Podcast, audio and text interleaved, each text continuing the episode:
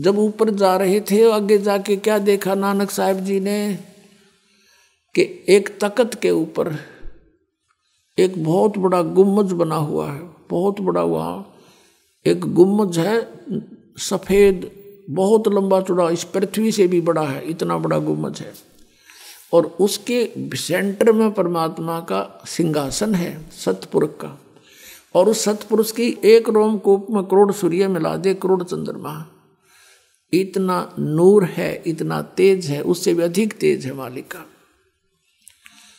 तो नीचे से जब ज़िंदा वाले महात्मा में परमात्मा जा रहे थे कबीर देव जी, और वहाँ जाकर के वो कबीर साहब अपने उस, जो तकत पर विराजमान थे दूसरे रूप में, उस पर चवर करने लगे।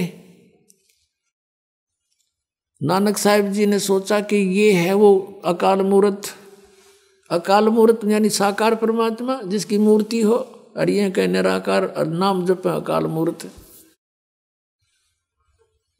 कि ये है वो सतपुरुष ओहो। और ये कबीर जो नीचे से ज़िंदा आया है, ये कबीर, ये इनका कोई नौकर होगा। इतने में क्या हुआ कि वो तेजो में शरीर युक्त परमात्मा खड़े हुए सतपुरुष असंख्य ब्रह्मांड के कंट्रोलर के सिंहासन पर नीचे से गए हुए ज़िंदा महात्मा के रूप में वो परमात्मा विराजमान हुए कबीर देव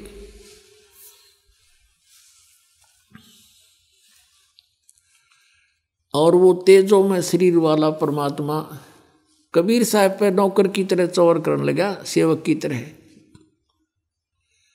अब नानक साहब जी सोच ही रहे थे कि ये क्या चक्कर हुआ इस सेवक पर भगवान चौर कर रहा है।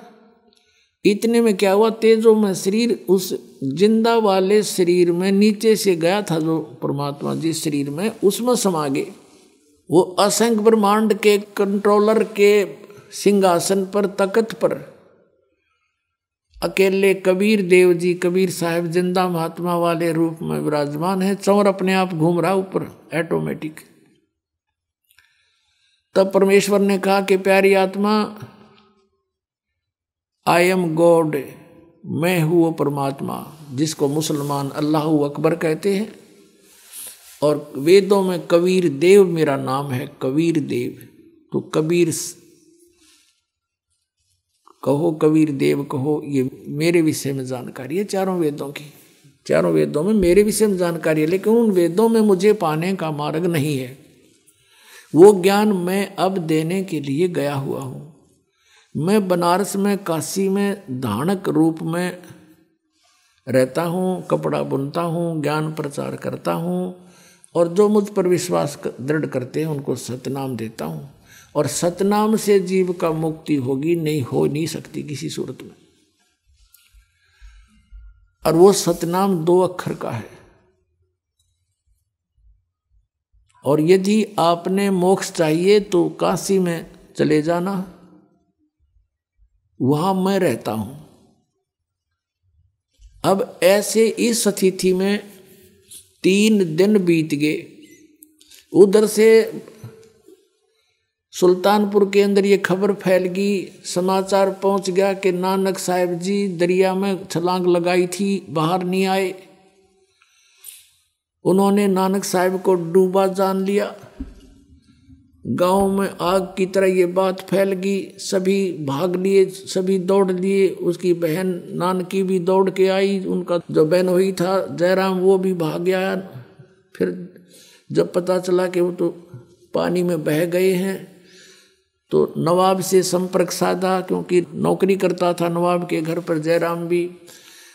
श्री जयराम जी ने वहाँ जा कर के राजा से प्रार्थना की कि नवाब ऐसे ऐसे हमारा रिश्तेदार पानी में बह गया। तो राजा ने नौकर भेज दिए, जाल लगाने वाले भेज दिए। इधर खोज रहे हैं दूर दूर तक जाल लगा कर खोज रहे हैं, पर नहीं मिले। सभी ने मान लिया, हाहाकार मच गई कि बहुत अच्छा भगत था, डूब कर मर गया।